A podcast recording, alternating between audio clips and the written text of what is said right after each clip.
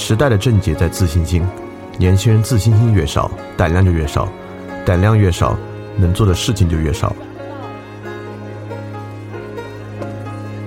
来翻转电台，用知识充实你对周遭世界的了解，培养你的安全和自信心。来翻转电台，用知识充实你的自信。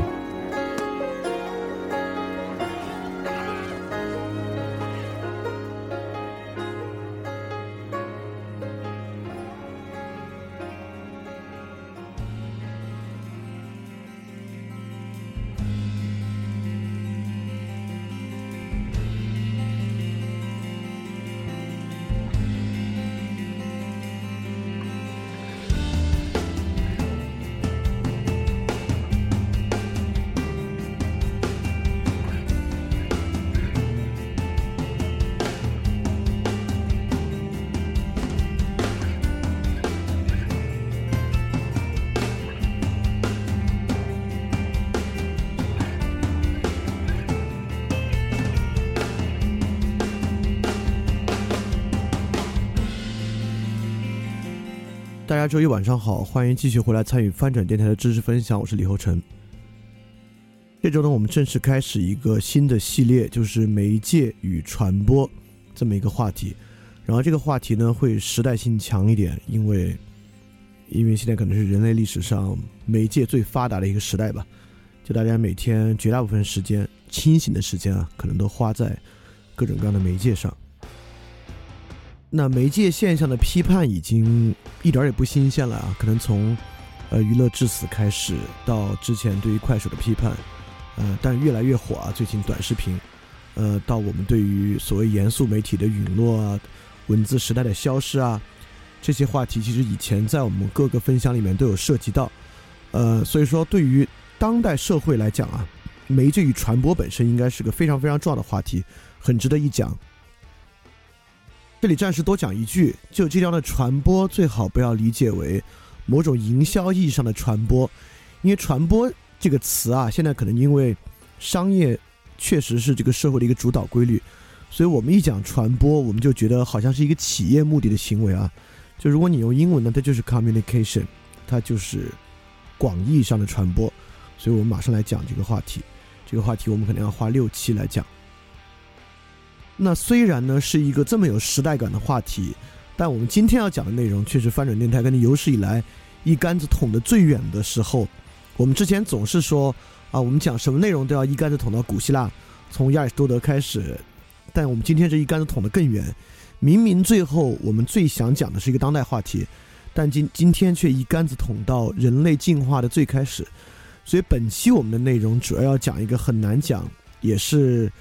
之前我们讲语言学涉及到一点的话题，但在那一期我们的主要论调是说这个问题没有办法讲，也不可能有明确的认识，就是语言起源的问题。但是今天我们偏偏要给大家说一个关于语言起源的理论，也是认为从这个理论开始，可能我们大家一起可以对于媒介问题有真正的理解。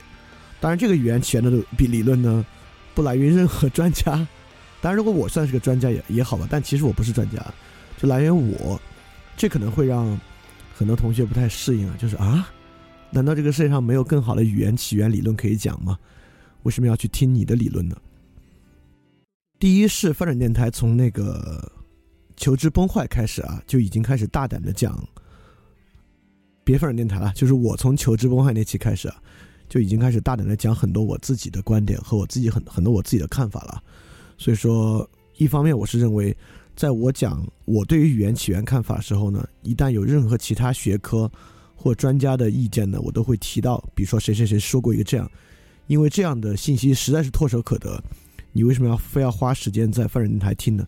第二就是，如果你要相信我的水平的话，我既然为什么要一定花这么长时间准备讲一个我的看法，那一定是他至少说出了一些什么呃挺重要的事情吧，所以说。大家耐着性子听一下，看说的有没有道理。而我也认为呢，这个问题是我们理解媒介的关键。那我们先花一点点时间来说说，为什么要从语言的起源开始来讲媒介这个问题？它不是为了故弄玄虚，或者是故意把它说的太大，而我们认为从媒介的定义之上就可以看到语言对这个问题相当重要的一部分。从一个最简单的梳理来讲，我们最早的媒介啊，就是我们还没有书写文字的时候，就是游吟史诗、口传的史诗。我们这边有西藏的藏传的史诗《格萨尔王》，那古希腊那边有最著名的游吟史诗《荷马史诗》，都是最早的口头语言的媒介。当然。格萨尔王和荷马史诗在后来进入文字时代之后，也都被写成了文字文本。那文字本文字的文本，我们之前也讲过，比如说很有名，我们这边的《诗经》。那古希腊的早先的哲学家的作品也都是文字文本。那再到后来呢，这个文字的时期啊，发展就非常非常长。这个文字的时期，当然中间更迭了纸的转换、印刷术啊等等，会让它变得不太一样。所以我们确实可以把印刷术的时代和手写的时代当做两个不同的时代看待。但是这可能要到十九世纪才出现一个全新的媒介，就是电报。那么电报之后呢，是这个电台，电台之后是电视，然后是早期网络 SNS 网络和现在的短视频形成的这种 SS 网络。那整个来讲呢，其实口头语言和文字语言在里面都非常的重要。这里面我们要问一个重要的问题啊，当我们这么梳理的时候呢，我们却没有把。电影、绘画和音音乐放在里面会不会奇怪？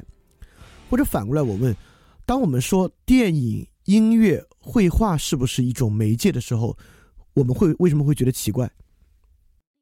其原因是因为当我们谈媒介这个问题的时候啊，我们其实更多指的是一种具有实用性的非艺术性的东西，对吧？所以我们会发现，凡是有实用性、非艺术性的、能够让人理解的这种。过程或通道，我们称为媒介。这是为什么我们谈媒介的时候，确实没有谈绘画、音乐和电影。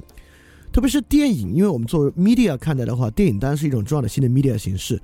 但我们却不光我们啊，就是如果我们谈 communication 和媒介的时候呢，我们可能不会把这些放进来，是因为凡是我们讲媒介，它是实用的，而我们发现，凡是是实用的，它几乎一定要用到语言。也就是说，我们。人这个物种啊，要让一个东西变得可理解，当然你可以反过来说，绘画有没有可理解的部分？可以，但它要达到一种实用的理解性，它一定要用语言来传达。第二个，我们就要想，为什么语言是贯穿始终的重要要素？因为我们在上期复杂性其实讲过啊，大家可以很容易理解，在我们谈媒介这个问题的时候呢，我们完全可以用信息论的角度去谈它，我们可以用网络科学的角度去谈它，对吧？但为什么我依然认为语言是从前到后的一个重要要素？是因为这样的一个原因，也就是我们容易认为语言从前到后是一个东西的转变。也就是说，我们过去讲文言文，今天讲白话文，只是我们发明了新的词汇，运用了新的语法，其语言本身呢没有变化。但事实上，我们就拿语言来讲，起码有如下的几种最大的区别。第一，各个不同语言和语种的区别，对吧？比如说中文和英文和德文蕴含了什么区别？当然，我们过去讲语言学其实讲过啊。乔姆斯基认为他们没有区别，他们只是很细微的区别。如果一个外星人来到地球来看地球不同的语言现象，他都会会把它当方言理解。嗯，这个你看如何理解这个话？到底语言有什么区别？各个不同的语系，我们之前讲过印欧语系。和中国的文字有没有一个共同的规律在背后？有没有一个共同的背景？这个语也需要靠重回到语言起源，可能才有一个好的解答。那我们更想讲的其实是口头语言和书面语言的区别。我们知道语言是从口头语言兴起的，人们讲口头语言可能讲了好几万年，甚至我们今天认为，人们从简单的口头语言到书面语言的出现。可能经过了二十到三十万年的时间，也就是说，口头语言有比书面语言长得多得多的进化历史。而形成书面语言之后，人类的文明立马就发生了巨大的改变。也就是说，轴心时代（公元前六百年到公元前三百年），古希腊哲学，中国这边孔孔子、孟子百家争鸣，印度那边出现佛陀的原因，都是因为文字成为了社会上更多人所掌握的一个技法。从这个之后，智慧在各个地方出现了大的爆发，但为什么会有这样的事情？为什么这样的事情不在口头语言的时代发生呢？说明口头语言与书面语言本身就有很大的区别。当然，也存在口头语言的书面化和书面语言口语化的问题。比如说口语语言的书面化，呃，大家如果之前看过一个节目，很可惜现在被封了，就是《锵锵三人行》。《锵锵三人行》到后面呢，是一个非常以口头语言表示的一个时评类节目。但《锵锵三人行》在最早开始播，就是应该是一九九八年最初播的时候，窦文涛当时作为一个大陆去到香港的主持人，还是没有脱离大陆的那一套主持语境，而大陆的一套主持方法是相当的口头语言书面化的，就像是我们春节联欢晚会上主持人说的那些话啊，虽然是在用口头语言说，但其实本身就是像在念一个书面语言的稿子一样。当然也可以像今天书面语言的口语化，就我们在微信上读到的文章，比如说咪蒙的文章，微信朋友圈大量的文章，本身它其实是书面语言，但其实其内容已经极其口语化了，所以这也是一个可以去看的现象。也就是说，书面化、口语化本身到底代表着什么？它对于媒介的影响影响是什么？这也是一个重要的问题。如果大家读过《娱乐至死》啊，《娱乐至死》说每一种媒介都有每一种媒介的认识论。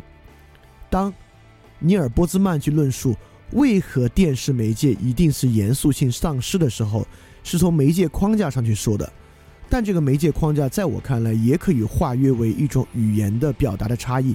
所以这个也是我们为什么要以语言作为贯穿始终的一点。也就是说，当我们真正说清楚了语言起源与语言发展的问题。这个东西可以作为一个逻辑主线来贯穿所有媒介的发展过程，包括我们都可以说非语言要素的符号化，或者说非语言要素的语言化。比如说，大家如果看过抖音的话，就会知道，抖音的视频，嗯，当然我看的没有那么多啊，但我大概能想到五到六个配乐吧，是很多很多视频都在用的配乐。这些本来是音乐。但这个音乐本身具有强烈的语言的特征，这是什么意思呢？也就是说，当你听到这个音乐的时候，你已经知道这是什么风格的一段视频了。有些音乐一听就是搞笑的视频，有些音乐一听就是跳舞的视频。包括那种搞笑的视频，蕴含在音乐的节奏里面，这个搞笑的 punch line 都已经 punch line 就是他最后翻包袱的那个点啊，连翻包袱那个点都蕴含在里面的。你你一听这个音乐，你就知道它会在什么地方翻包袱。也就是说，这种音乐已经具有了强烈的符号化和语言化的特征。当然，如果仅仅这么说，你可能还不能完全理解这个语言化到底指的是什么。什么叫做音乐的语言化？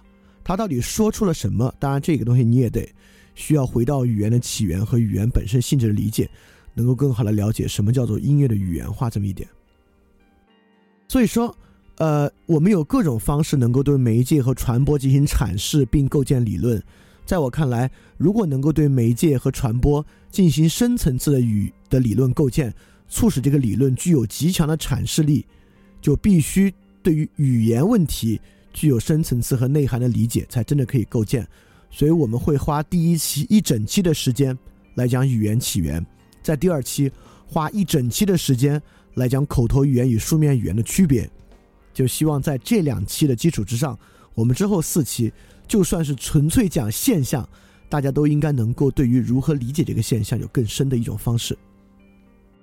所以说，整个这六期媒介与媒介与传播，我们要讲的就是理解了语言，你就理解了媒介与传播的问题。所以我们立马来讲语言的起源。那第二个部分，我们称为从猫到猿，也就是说讲语言的起源。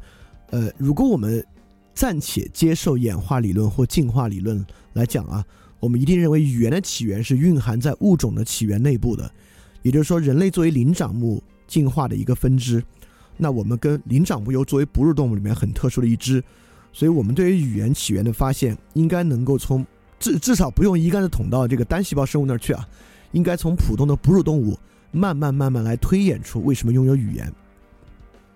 当然有大量的语言起源的学说，我们在语言学那期大概讲过了。呃，有一种说法啊，叫做有几个语言学家，就有几个语言起源的学说，可见这个学说范围之广啊。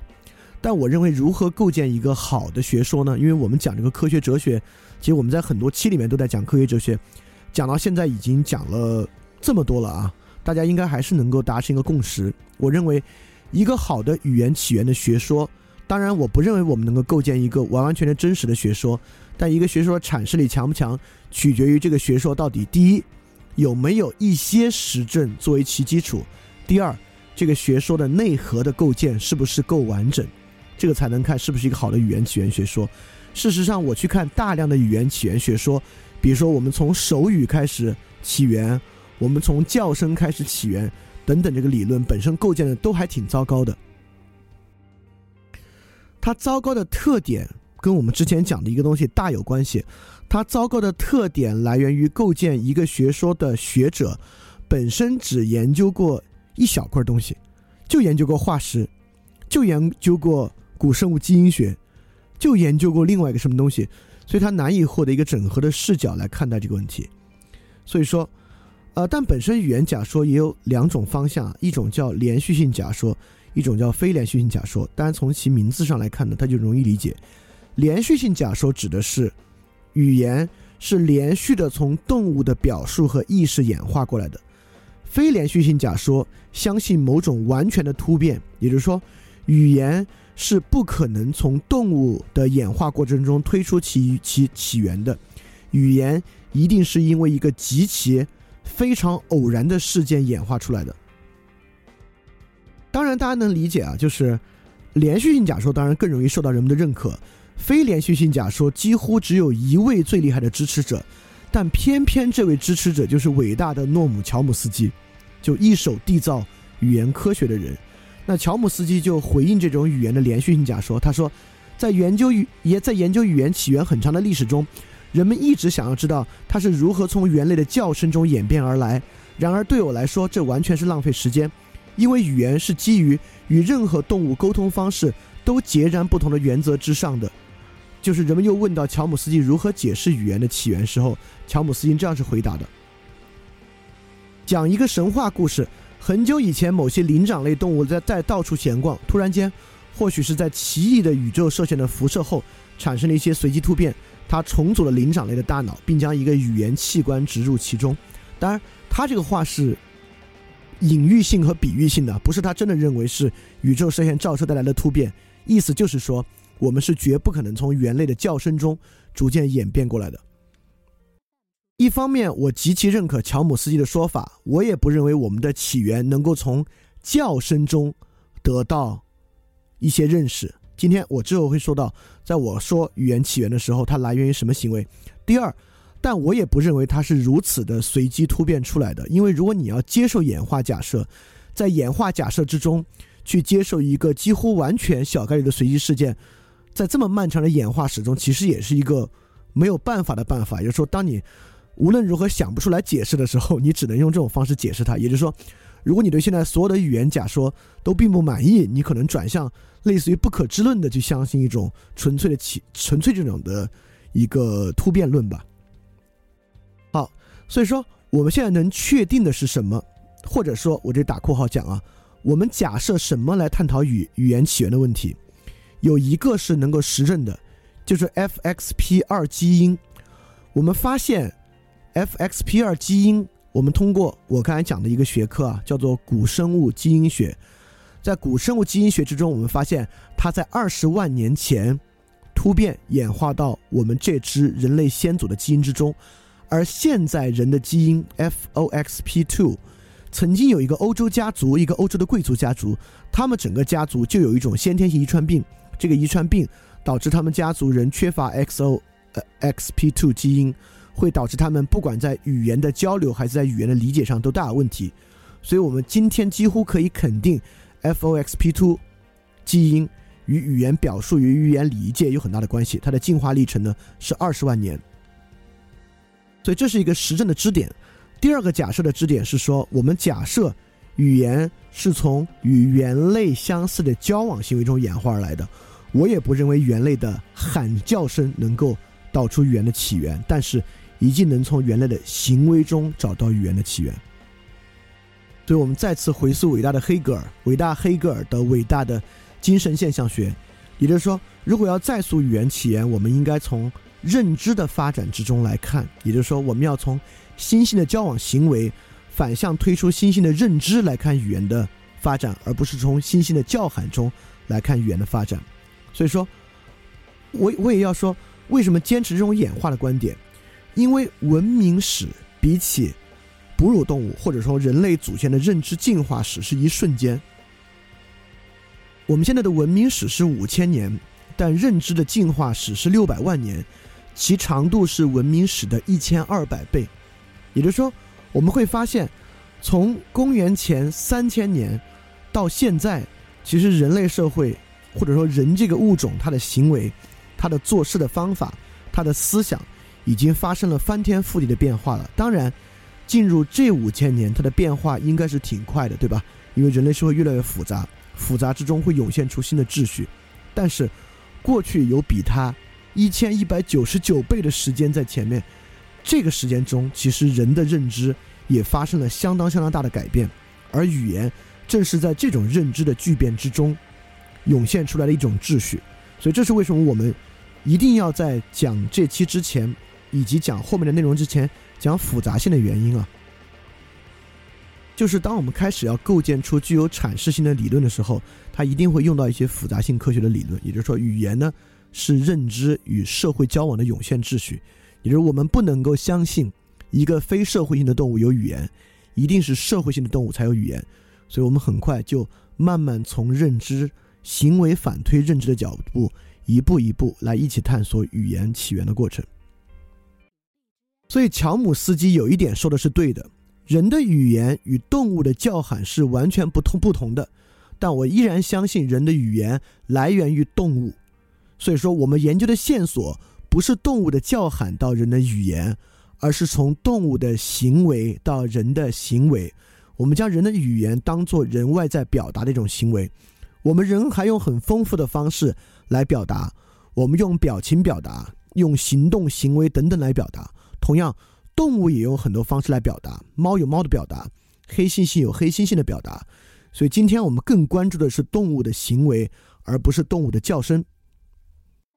那我们还是先来看看不同的动物的叫声，或者我们打引号说动物的语言，来慢慢反推一下，让大家来，我们也算来热热身。比如说，我们知道一种打引号的 language 语言，就是蜜蜂。蜜蜂有两种飞行方式，一种是绕八字形的飞行，一种是环状单环状飞行，对吧？而蜜蜂的这种飞行呢，是一个探测到花蜜方向的蜜蜂，用这种舞蹈或者飞行模飞行模式的方法，向其他蜜蜂传达这个花粉的方向和距离。而在我们讨论动物行为和语言的时候，我们会发现里面有非常非常多语言的误用。比如说，刚才我说它向其他蜜蜂传达，当我这么说的时候呢，这句话有两个隐喻：第一，仿佛是这只蜜蜂有意识的在向其他蜜蜂做一个事情，显得这只蜜蜂好像有个目的一样，它想向对方传达；也像是别的蜜蜂像人一样在观看这么一个舞蹈，并从中解读出一些信息，并照着去做一样。所以，传达这个词其实只是一个形容人的词汇。它并不适用于形容蜜蜂，所以说我在这里说，我们不应该用传达。所以蜜蜂与蜜蜂不是交流，而是指令，它更像是一个自动化系统的编码方式，是一套指令。那第二呢，小猫也叫，对吧？小猫，你养过猫，你就知道猫对着你叫。但我们也要知道，猫喵猫对着你看，我就开始喵了。猫对着人叫，不是为了跟人交流，而是为了引发注意，对吧？猫向你喵喵大叫，我们可以说唯一的原因，如果你不要过度浪漫化去比喻你家的猫啊，唯一的原因呢，就是引发你的注意。引发注意背后呢，有各种各样不同的原因，有的时候是它饿了，有的时候是它有别的诉求，它都会向你喵喵大叫。那么黑猩猩呢，也向黑猩猩大叫。呃，据说两个黑猩猩打架的时候呢，一公里之内的母猩猩都能听到它们的吼叫声啊，来展示它的力量。所以黑猩猩对黑猩猩叫也不是为了交流，没有信息要传达，而是为了展示力量。那这么看起来，这三个动物似乎都在做一些表达。我们说这个话是什么意思？我们并不分析动物的叫喊和言语，我们把它抽象的当做行为看待。我们是这么一个意思。就即便是这三种简单的动物与动物之间的信息传递。我们再抽象一下都不一样，比如说蜜蜂，蜜蜂的特点是什么呢？一只蜜蜂是没有选择的。当这个蜜蜂的职责是寻找花粉，当它寻找到花粉之后，它之后要做的一切事情是编码在蜜蜂的基因里面的。一个蜜蜂必须回到自己的蜂巢完成这个跳舞，但很可能完成跳舞之后就狂风大作，这些蜜蜂也飞不了了。大家又迅速激发另一套系统，大家回到蜂巢里面躲雨躲风。它做完就完了，它也不需要考虑后果。也就是说，为我们认为蜜蜂就像一个机器一样，它像一个自动机，它一旦被触发了就要做，做完呢就完了。那么猫呢？猫对喵喵叫，我认为猫饿了，只要屋里有人，对着人叫，也像是自动机一样，是没得是没得选择的。就一个猫一旦饿了，屋里有人，它必然会冲你叫。但跟蜜蜂不一样，猫对这个行为结果呢有感知。比如说，猫缠着你五六分钟，你无动于衷，这个猫会停下来，它会意识到，OK，不，我我不能这么说，它会意识到啊，显得它像是有自我一样。我们就只说表面行为，这个猫会停下来，它可能就走到一边去了，或者它会换一个人喵喵叫。只要屋里有两个人啊，都是它蛮熟悉的人，或者有一些不怕生的猫，即便是生人，它饿了，它也会对那个人喵喵叫。黑猩猩呢就更不一样。比如，当一个黑猩猩决意要挑战他们这个群落中的长老，原来那个阿尔法 male 有一个壮年的黑猩猩决定要向这个老黑猩猩发起挑战。这个老黑猩猩呢，自知年迈体衰，或者最近就是身体不舒服，绝对打不了。这个黑猩猩不会像猫一样没得选择，一只黑猩猩是有选择的，它可以直接认怂就跑了，它并不回应这样的挑战与叫喊。所以说，虽然虽然仅仅是动物的叫喊。但我们不分析这个叫喊本身所带有什么信息，我们分析叫喊前后的触发机制是能够分析出很多东西的。所以，我们现在就从猫开始来看看猫具备什么样的认意识和认知，这个意识和认知怎么来的，它是怎么样顺着这个进化之树逐渐往上发展到我们的意识，因而必然能拥有语言能力的。从猫开始啊，图片中呢是在高筑图书馆的管猫。这个猫非常可爱，然后它是一个非常不怕人的猫，就是即使生人来了，它只要产生了需求，不管是要别人挠它一下、陪它玩一下，还是饿了要吃啊，他都在屋里去找各种各样的人解决。呃，比如如果我在屋里啊，它可能会来找我，然后在我这喵喵叫一通，然后我也不理他，或者我就不回应他的需求，或者回应他的需求不令他满意，他就转向另外一个人。这个时候我们要想一个问题：我们拿猫和苍蝇做对比。这样有有点侮辱猫啊，但是这样的对比才显得，呃，显得极其的明确。呃，比如我们认为苍蝇是一个自动机，当苍蝇飞来你的桌前要叮你的饭菜的时候呢，你驱赶它，苍蝇往外飞，飞一圈呢又落在你的碗上，飞一圈呢又落在你的碗上，就像一台自动机一样。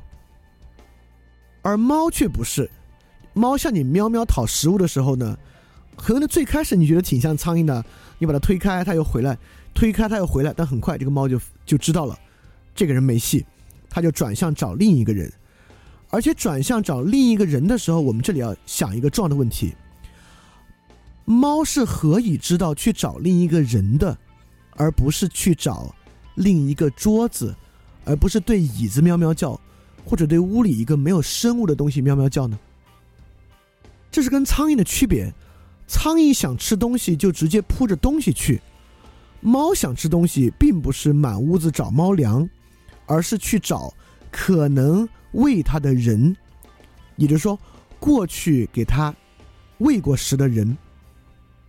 所以说，与苍蝇相比啊，猫产生了两个重要的区别：第一，能够认识到人与它的目的就是喂食之间的关系，这是苍蝇不可能知道的；第二，能够认识到人这个间接目的啊，因为我们说人是间接目的。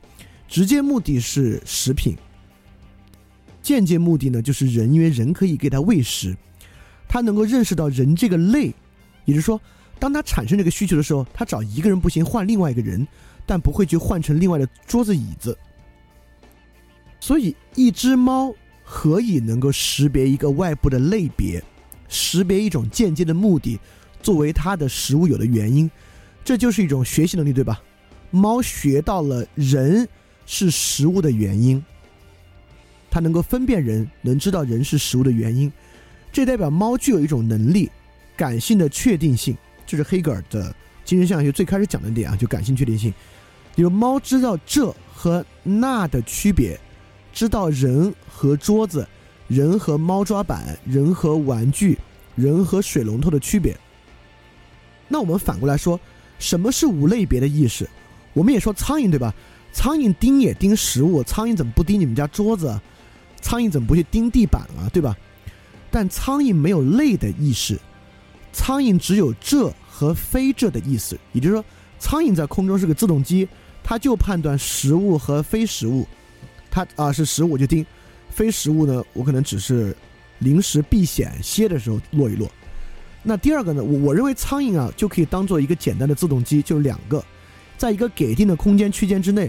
判别食物非食物，危险或非危险，而且它都没有危险那么复杂概念啊！我应该写成移动和非移动。当一个移动物体靠近苍蝇的时候呢，苍蝇就向移动物体的反方向起飞；当它是食物的时候，苍蝇就吃，对吧？当当食物表面有移动的时候，它就飞。所以这就是一种没有类别的意识，它只能识别是不是这个，是这个或不是这个。但猫能够分出类别。这是能够带给我食物的人，这是可能会滴出水的水管，这是拨一下就会掉到地上的一个东西，而且他知道这个小瓶子一拨掉到地上就会滚动，当然很多时候就把玻璃玻玻璃杯打打翻啊，打破了。所以说，当一个动物产生类的分别之后，就产生出了对类的欲求和计划，也就是说，这个动物就开始产生了多个目的，而不像苍蝇或者你养过仓鼠、乌龟。你会发现它只能做非常非常有限的事情，呃，仓鼠可能还多一点啊，比如养鱼、养乌龟，它就是一个自动机，一个喂食、拉屎、游移自动机，呃，有有的鱼你敲敲玻璃，它就 聚向你敲玻璃的地方，它是个自动机。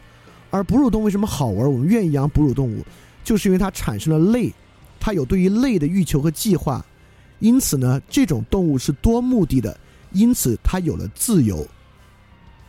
你说，当你养猫的时候，猫来找你要东西，你不给这个猫，这个猫就离开了。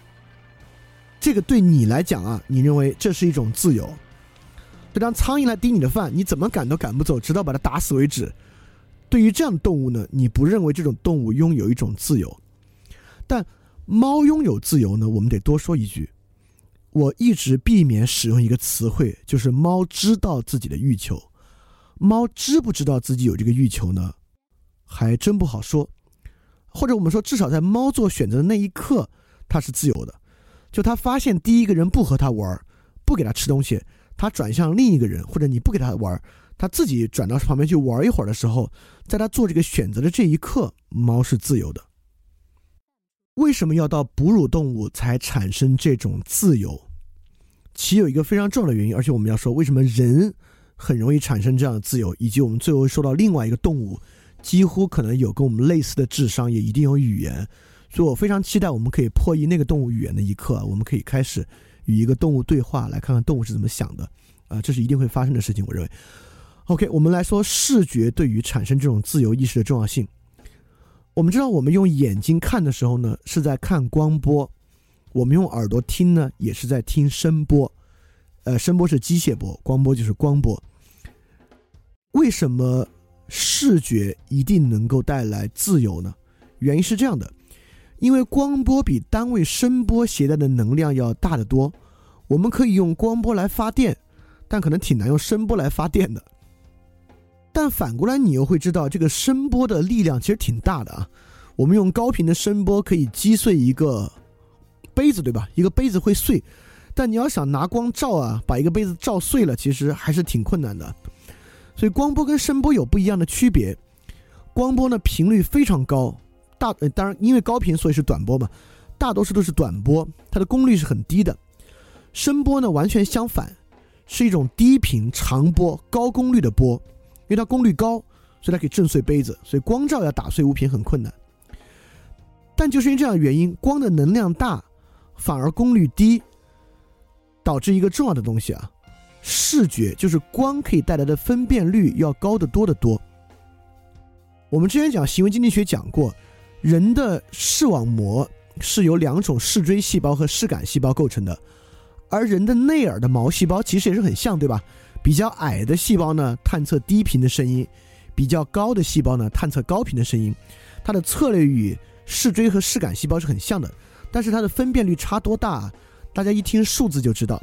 我们内耳的毛细胞啊，一边有数千个这样的细胞，但我们讲视网膜讲过啊，视网膜上面的视锥和视杆细胞直接上来就是一亿个，就是内耳毛细胞的一万倍。所以说，我们能够辨别的分辨率要高得多。什么叫分辨率高？呃，我们讲给这个年代的人听都应该能听明白啊。我们小时候玩的游戏呢，分辨率低，所以画面呢是一格一格的。当东西分辨率高的时候呢，我们就看得栩栩如生，因为人眼有个分辨率的上限。我们把一个图的分辨率无限的缩小，我们很快就会认不出图上是什么东西了。比如我们一个猫的照片，我们把分辨率缩小缩小，缩小缩小的一个地步啊，这个图就模糊到不知道是什么了。但当分辨率很高的时候，我们甚至可以分清一个图后面是一个猫的照片，我们可以看出猫的照片后面模糊的部分，我们可以清楚的说啊，那后面是张椅子。当分辨率足够高的时候，我们可以识别出更多的模式。所以从信息论的角度讲，从我们上次讲那个信息论角度讲啊，光波传递的比特数比声波要高得多，因此。使用视觉作为其主要识别的生物，有机会极有可能能在外界识别出更多的类。我们刚才说了类了，对吧？就是一个模式。当它识别出更多的类的时候呢，它可能忍不住要去想我与这个类发生的关系，因此这个过程产生了自由。所以我们可以说，它不是一个自由的充分条件，但却是一个自由的必要条件。所以，自由的动物一定有高频的感高频的感知，也就是当它有高频感知的时候呢，它可以接受更多比特的信息。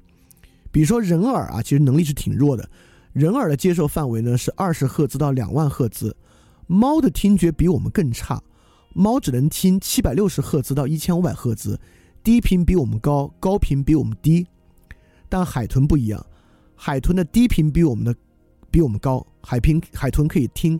七千到一万两千赫兹，有我们知道，光有紫外线、红外线，就是低频和高频。声音呢也有低声、低音波和超声波，对吧？海豚是可以听出超声波的。我们知道，人也发明出了能够接受超声波的设备，就是声呐。最初当然是为了反潜作战，我们发明了声呐。所以说，声呐的高频能实现什么？下面我贴这个图，是我们对海豚的一个研究。因为海豚可以听到这么高频的声音，所以海豚甚至可以听出形状。在海豚接受的听觉刺激条件之上，海豚能够明确的感受出一个物体的形状。当然，一个生物能不能感受高频感知，不仅是它的听觉范围。比如说，我们人人眼人的眼睛其实视觉范围挺宽的啊。但我们之前讲意识就讲过，有一种生物比我们的视觉范围宽得多，就是皮皮虾，叫虎虾。虎虾的视锥细胞比我们多得多，所以虎虾可以辨别的颜色比我们大多了。但这不代表虎虾拥有高频感知。就人眼睛厉害的不在视网膜上，其实动物的视网膜接受可见光的范围都差不了太多。人眼睛厉害在于初级视觉皮层以及到高级视觉皮层的处理上，也就是说。人眼睛的镜头啊，跟动物用的是类似的镜头，但人的那个感光元件啊，比动物的感光元件高多了。海豚也一样，海豚的耳朵厉害，耳朵有能够听超声波的生物不少，但是感声元件有海豚这么厉害的却很少。同样，海豚的视觉其实也相当了得，没有人这么好，但在哺乳动物里面也是出类拔萃，所以海豚应该拥有相当相当高的智慧。嗯嗯，我们要去想。绝对不可能有一个生物发展出对外界具有这么高精度的感知，而像一个自动机一样去运作了。那这个自动机，我们可以说，从一种决定论的意义上来说，人就是一个自动机，对吧？当一个自动机复杂到这个程度的时候呢，它就 as if free will，它就像是有自由意志一样运作了。但这是一种，呃，呃，决定论的说法。我相信海豚在视觉和听觉上都有这么高频的感知，海豚是一定有 free will 和高级智慧的。好，我们收回到猫和猫对于类别的判断力，有类的判断力，就我们就认为意识开始产生一个能力，这个能力呢叫做想象力，也就是说，当猫看到自己空空的碗的，或者猫直接自己肚子饿的时候，他脑子里面已经想到了这个间接目标，人能够对他的猫粮碗添加猫粮的行为，因此呢，他来选择人。而只有有想象力，才有选择。这个我们作为人应该相当理解这个看法啊，就是当我们做任何买商品的选择，啊，要不要接受一个人？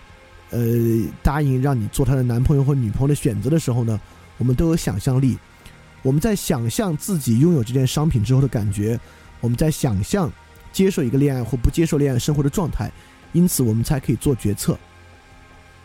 当我们说一个生物能分辨外界的类，能自由做选择的时候呢，我们就叫它有想象力。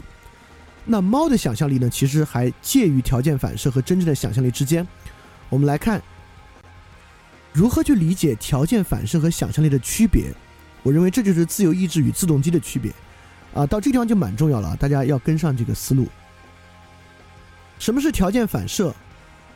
就是我们的膝跳反射，就是用条件反射，东西砸到你膝盖上方，你腿跳起来。巴甫洛夫试验，当狗听到铃声，最后流口水。所以条件反射的对象是刺激，也就说，猫狗在条件反射响应铃铛的。不不说响应铃铛，响应那个声音，对吧？猫和狗根本不知道是铃铛在发出声音，doesn't matter。它没看到铃铛也行，它只要听到那个声音，它就响应。你看啊，我们这里用响应，而慎用一个词汇“知道”。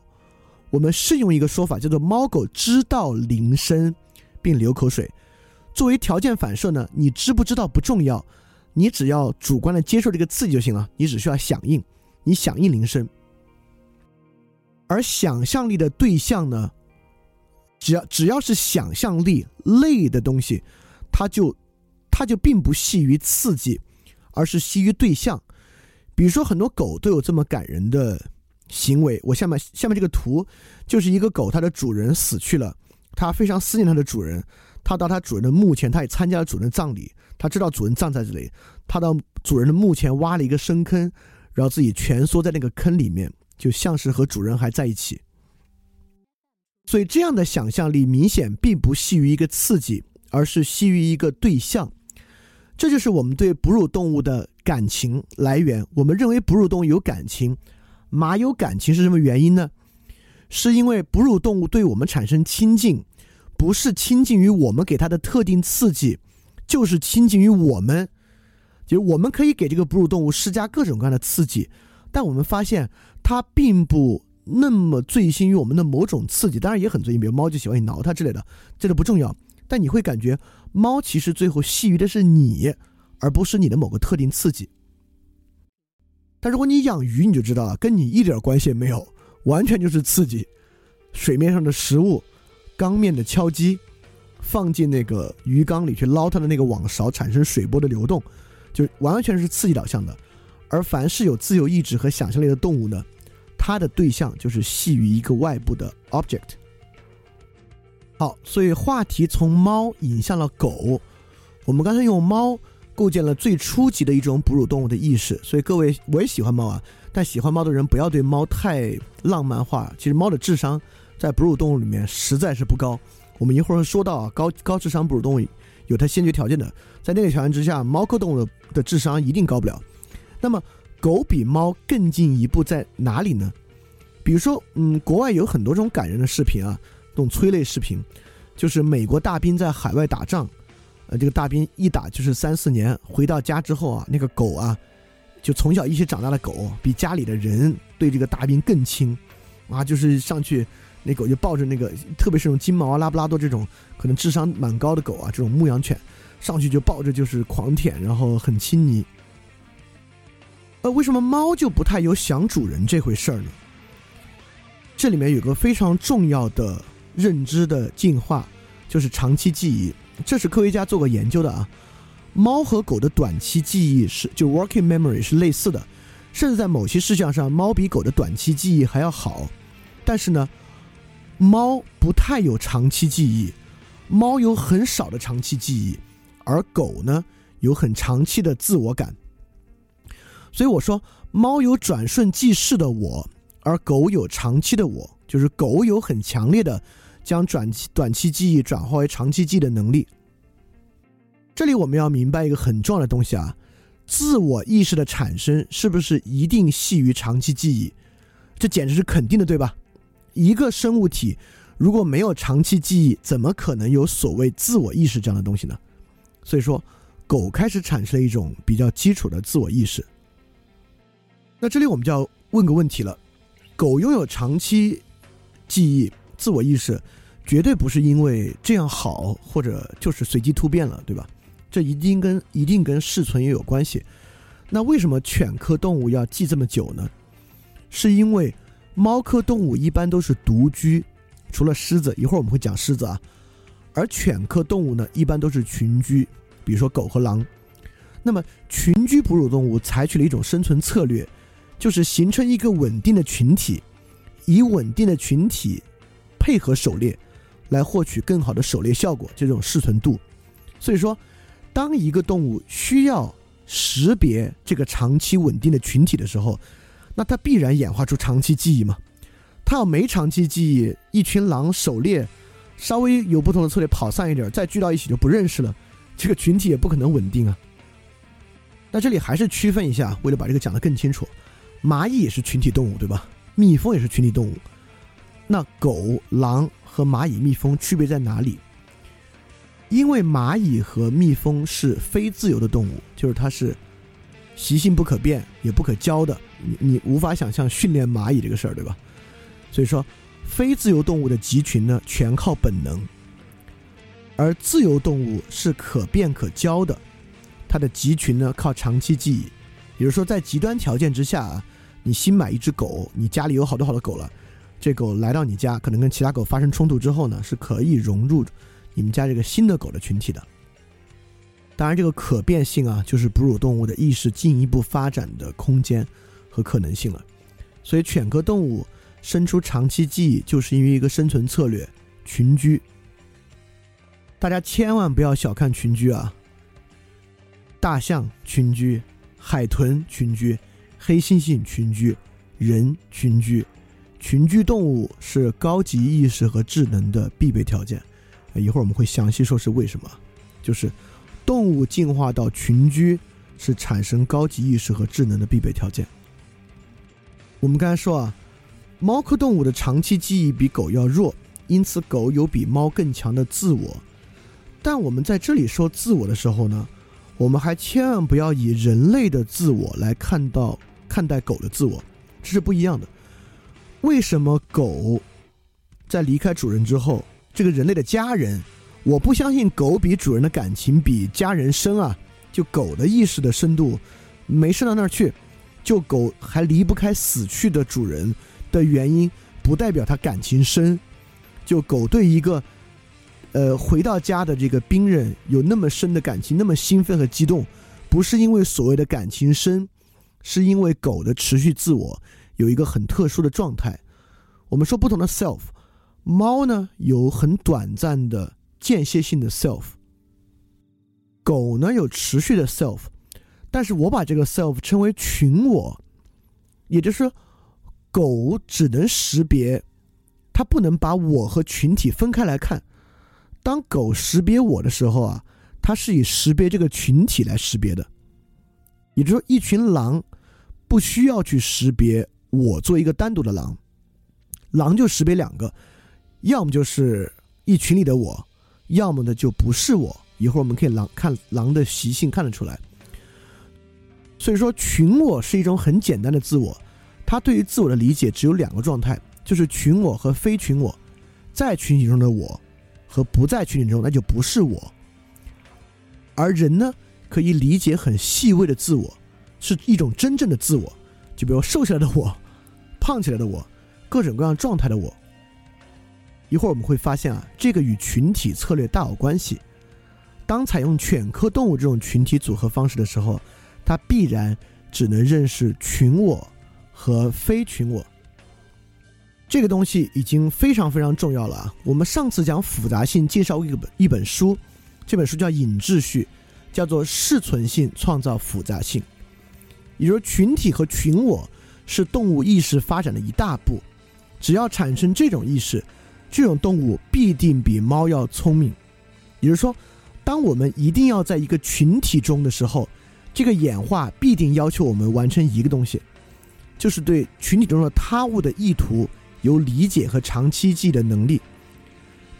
当一个动物不是蚂蚁和蜜蜂那样的，当一个哺乳动物形成群体的时候，这个哺乳动物一定要去理解群体中其他动物的意图。我给大家举个例子，就是下图里面猫科动物的一个异类，几乎唯一群居的猫科动物就是狮子，所以狮子真的会聪明的多。那么狮子有一种特殊的习性，呃，狮子是一公和一堆，就是成年的雄狮啊，在一个群体里只有一只，这个群体就是由一只成年雄狮、一堆雌狮子和他们的一帮小孩子构成的。这个小狮子和小狮子之间呢，要靠在真正出去狩猎之前，要靠互相撕咬学习狩猎能力。你们家的猫也会抱着你的手，或者两个猫会互相抱着灯来咬。就是在训练这种狩猎能力。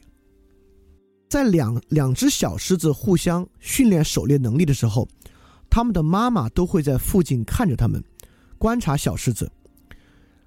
小狮子有同理心的，他必须理解跟他的玩伴小狮子的意图，意思是说，你下嘴不能太狠。你跟就猫咬你，养过猫的人知道啊，猫咬你的手不是下狠嘴咬的，它是有轻重的，它就是试探性的在咬你。但是也有一些土猫啊，它性格很顽劣，那种猫呢，你只要养过你就知道，它们下嘴啊比其他猫下嘴要重。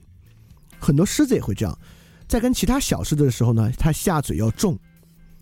如果你一次下嘴重，咬伤了旁边的小狮子，可能那边的那个妈妈呢会容忍你一次。就如果我们都是观察有纪录片的，如果一只小狮子多次咬伤它的同伴。它同伴的妈妈就会把那个小狮子带走，就 就是不跟你玩了。我们走，我们找别的小狮子玩去，不跟他玩了。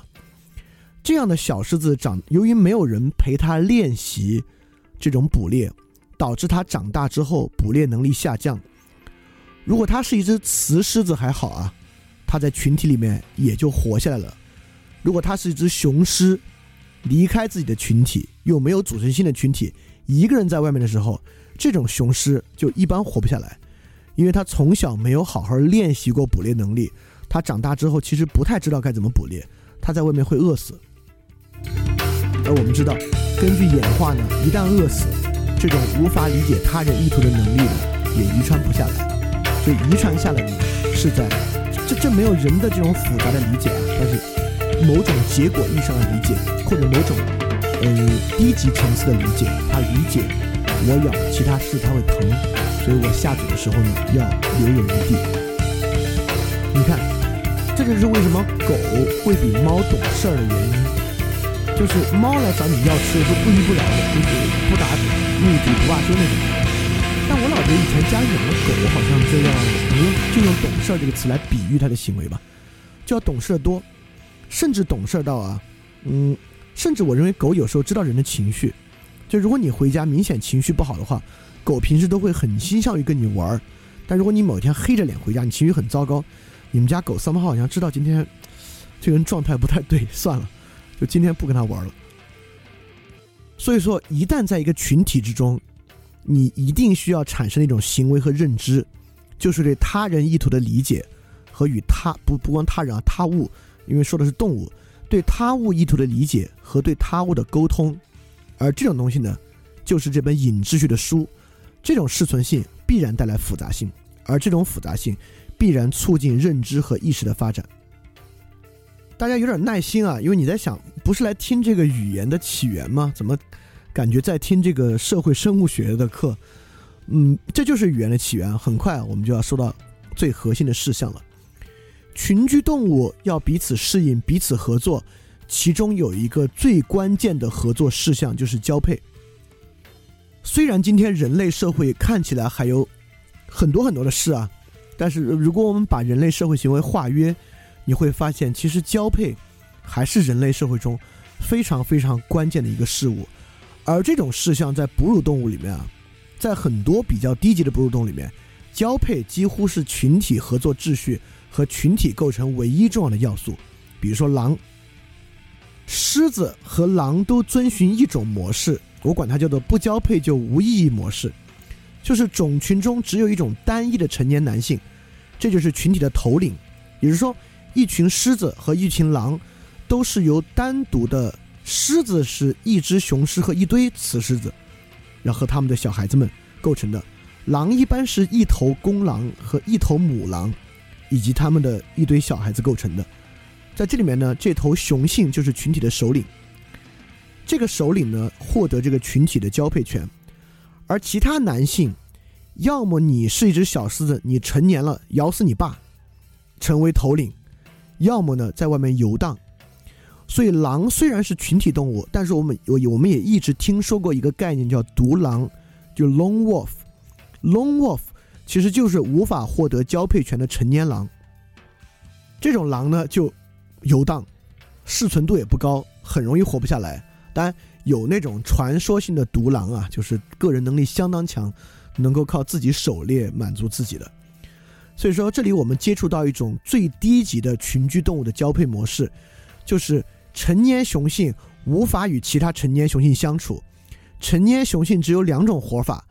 要么在一个群体里当做头领，要么就游荡的模式。所以说，我们会发现，哺乳动物智能的进化是伴随着哺乳动物交配策略的进化的。一个哺乳动物群体获得更高级的基于交配的分配方式，这个哺乳动物的智能就进化一步。为什么进化呢？是因为它们为了生存，要。升级他们基于交配的社会分配方法，会促使他们之间形成更复杂的合作。我们立马来举大象的例子。在举大象例子之前，可以多说一句：为什么人进化成人了呢？因为我们是一种能力特别弱小的哺乳动物。我们会发现，采取这种策略的哺乳动物啊，一般都很厉害，就这种居于食物链顶端的掠食者，这种肉食掠食者，狮子呀、狼啊这种东西的。因为他们太厉害了，所以他们可以采取这种方式。因为独狼和独狮在草原上或在雪原上可能还活得下来，但其他哺乳动物啊，草食性哺乳动物差一点的，你要不集群，一只草食动物在草原上落单了，那就是死。所以对于很多这种动物呢，成年男性也想活下来，所以例如大象，这种呢就一种典型的策略，就是父系母系的群落。和父系小集团的策略，大家不要小看大象，大象的智商非常高。我们在过去的范尔电台分享中数次讲过一个镜像测试，就是我们把一个红点儿涂到一个动物的身上，在动物面前放一个镜子，来看这个动物会不会去蹭身上这个红点儿。就比如说你脸上如果红有个红点儿啊，你可能照镜子，你就会拿水去把它洗掉。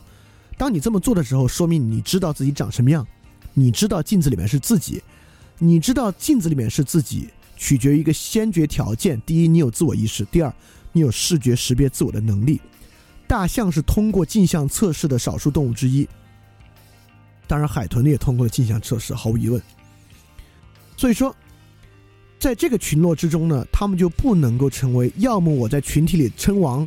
要么就一个人在外游荡的模式，因为一个人在外游荡就死了。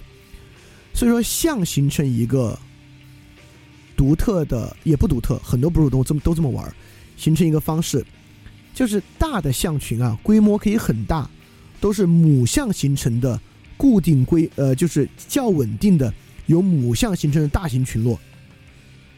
在母象群落里面呢，也有长幼之分，最长的就是那只最老的母象。是母象的头领，大家听他发号施令，由他带领大家走，可能他才能找到水草地。而其他象呢，根据他们年龄和母女关系，形成一个阶级关系。母象走母象的，公象走公象的。公象呢，一般走在母象群落的旁边，因为大象总是浩浩荡荡在草原上行进的，一般走到母象群落的旁边。平时呢，相安无事，就是你走你的，我走我的。呃，公象有发情期，当公象发情之后呢，身上会分泌出从耳朵后面破裂分泌出液体，是是一种性激素。在这种时候呢，公象会非常的暴躁。呃，在野生动物园，如果碰到这种公象，公象甚至会攻击人的汽车。这种公象只要两个在一起啊，就会打架。而一旦这种公象打架呢，这个公象就会开始具有很强的攻击性。一旦一个公象认为自己有交配权，它就会走到一群雌象边上去保护这个雌象，而雌象呢，也会在这个时候来接受它的保护。这个时候攻击雌象的有很多可能，包括其他公象，包括其他群落的象，包括草原上的掠食者。而这头公象呢，就要做在发情期啊，发情期完了它也就走了，在发情期啊做他们的保护神。一旦雌象认可你的这种保护关系，你就可以获得这个雌象群的交配权。所以这种交配权不必靠流放其他成年雄性来作为代价。当公象平时相安无事的时候呢，他们会以小群体的方式群体行动。这个象群差异很大的啊，就雌象群好像我们观察到最大群落有一百五十五头之多，就是雌象。就公象群一般就六七只，六七只公象在一起就算比较大的公象群了。所以公象群你很难想象一百多个单身汉他们在一起行动啊，是不太可能的。OK，所以现在我们能看到啊，其实有两种群居哺乳动物的模式。就是交配权的分散和交配权的集中。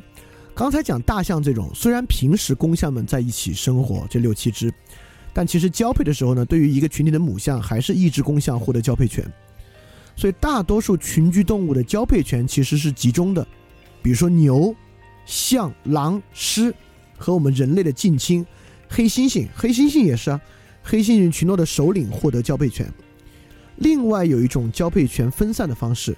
是人和长尾黑颚猴交配权集集中呢，也有一个很麻烦的事情，就比如说黑猩猩群落，呃，有一只年迈的黑猩猩，过去是这个黑猩猩的阿尔法 male，之后呢，有一位强力的黑猩猩挑战它，并赢得挑战，赢得挑战之后，第一个事儿把他赶出群落，第二个事儿杀掉他的所有后代，杀掉这只黑猩猩的所有后代，因为只有你把他的所有后代杀掉。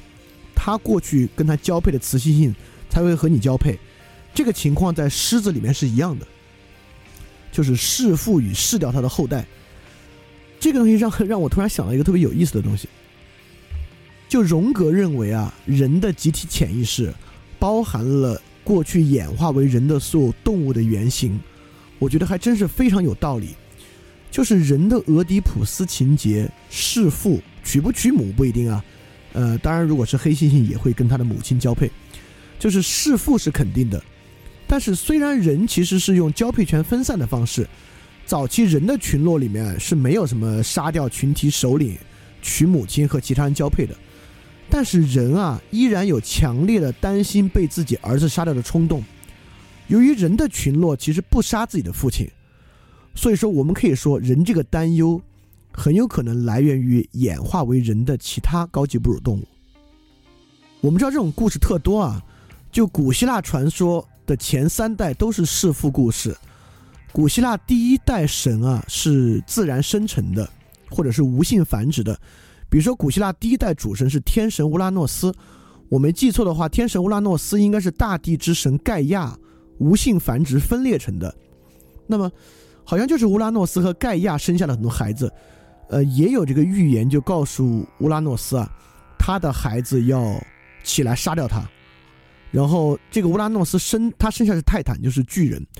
乌拉诺斯应该生下十二位泰坦，他就把这十二位泰坦全部用巨石压在地狱之下。但盖亚心生了恻隐之心，就放出一位泰坦克罗诺斯，应该叫这个克罗诺斯泰坦呢，就最后确实杀掉了自己的父亲，而不是。这个克罗诺斯泰坦最后阉割了自己的父亲乌拉诺斯，呃，也把自己的兄弟姐妹就放了出来，自己成为了主神。啊，你看阉割焦虑就是这么来的。这个克罗诺斯又生了孩子，又有预言告诉他，你的孩子里面啊，有一个人要杀了你，替代你的地位。你看人是多么担心自己被自己的孩子杀。这个克罗诺斯更极端，这个克罗诺斯生一个孩子吃一个，生一个孩子吃一个，吃掉自己的所有的孩子。但由于神是不死的，所以吃下去也不会死，啊，但应该也蛮痛苦的。但他最后，他最后一个孩子就是宙斯，呃，所以他的他的妻子也是一位泰坦，名字我忘了。在生宙斯的时候，受到盖亚的帮助，就把宙斯调包了，调包成一个石头。这克罗诺斯也不看的，就连襁褓带石头吃了，所以宙斯活下来了。宙斯活下来一样啊，为为自己的兄弟姐妹们出头报仇，他应该是给他爸爸克罗诺斯下了毒，他爸就吐了，他爸一吐吧，就把这些孩子都吐出来了，然后他们打了一场旷日持久的大战，这个宙斯呢把克罗诺斯杀了，取代他成为了新一代的王，然后又有人告诉宙斯，神谕告诉宙斯，你的孩子有一个人要杀掉你，哎，但宙斯就没有了，够宙斯既没有关押自己的孩子，也没有吃掉自己的孩子，宙斯呢就给自己的孩子。因为我们知道宙斯生了很多好的孩子啊，和赫拉生了孩子，跟很多其他的神，甚至他自己的女儿也生了很多孩子，就是乱伦关系，生了孩子，但是他没有杀或者关押自己的孩子啊。很多人也说这种神话代表了人从这种弑父焦虑中出来，达到分权力的一个过程。呃，很有意思啊，就是我们会发现人还是有这种传统的弑父焦虑，这种弑父焦虑其实来源于大多数群居动物这种集中交配权的模式啊，但是人确实不是。那现在呢？话题就引向了我们今天要说的关键角色，就是灵长类。大家耐心一点啊，很快就要讲到语言起源了。当然，我觉得今天内容应该也还挺有意思的啊，你看应该不至于丧失耐心。非常感谢你收听本节目。如果希望每周一加入微信群，跟我们一起学习，提出问题，看到每次分享的 keynote，可以微信添加“想借 Joy Share”，想借的拼音 x i n g j i e，Joy Share j o y s h a r e。并说牛津通识读本就可以被我们拉入群中，每周一起学习了。欢迎你来。嘿，你是不是也听了不少我们的节目呢？如果你跟我们一样，觉得这个节目还不错，可能也挺重要。如果能让更多人听到，虽然可能效果不大，也可能会让这个社会变得好一点点吧。所以说，呃，干脆去转发一下好吗？让更多的人可能听到这个节目，我们来试试它会产生什么样的效果吧。谢谢你的转发。